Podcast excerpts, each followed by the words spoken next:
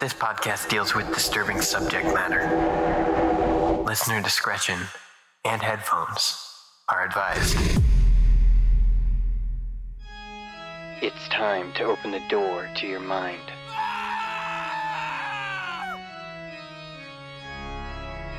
Sit back and listen to true horror.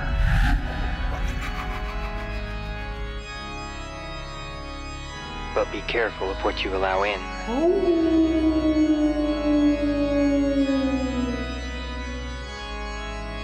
time to go through the fog.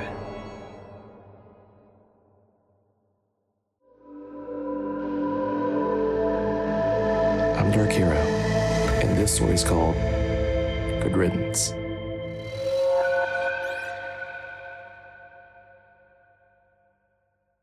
I'd been at home alone with my baby boy. He'll be difficult raising him by myself, but I appreciate the one on one time. Sure, I miss my boyfriend, but we fought so much during the pregnancy. We were only dating for a month when I found out I was pregnant. He didn't take the news well. He told me to get rid of it. It. He called our baby it, as if it were some junk. But I stood my ground. I looked him straight in the eye and I told him that we were having this child. And there was a lot of back and forth until he finally accepted the news and I moved in with him. Eventually, it seemed like he was coming around. He was as sweet and caring as when we first met at the beginning of the year. We planned how to make our guest bedroom into the baby's room. He even picked out the color to paint the walls. He chose a pretty dark blue.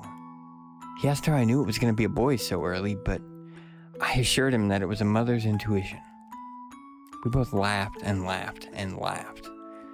A couple of days later, he suggested we go to the doctor. I refused. I told him that I was completely healthy. Me and the baby were healthy. But he kept on insisting that we needed to go get ultrasounds and prepare for the delivery. I know my body. I don't need a doctor telling me what to do with it. He asked me if I was actually pregnant. I couldn't believe what I was hearing. I told him to get out, and he called me crazy. He said that something was wrong with me. I couldn't hear anymore, so I locked myself in the baby's room. Late that night, I could hear him whispering to me outside the door Not your baby. It's mine. You're not the mother. His words were echoing in my head so loud that I couldn't hear anything. He wanted to take my baby away from me. I wanted to deny it, but but every fiber within me was screaming for me to save the baby. The following morning, he insisted that I take a pregnancy test, and I scoffed at him, but he said he needed to know for sure. So I played his silly games and we waited for the results. Negative. There was. There was no way, so I took another. Negative. I told him to go back to the fucking store right now and get more. I knew he was trying to trick me, and he told me that I was crazy and that I needed to leave. I refused, so he grabbed me by the shoulders.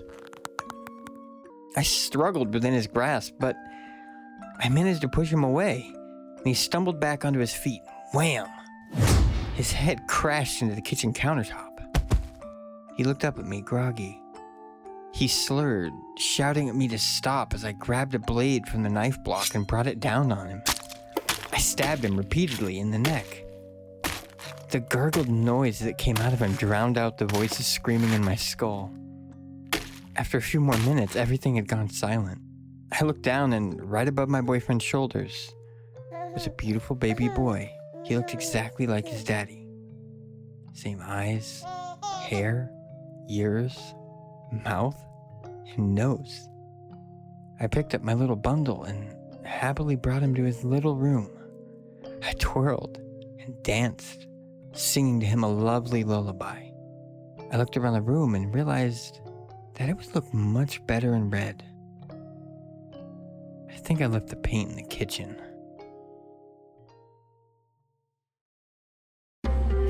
Through the Fog is recorded and edited by Intro and outro by Katie Kemp.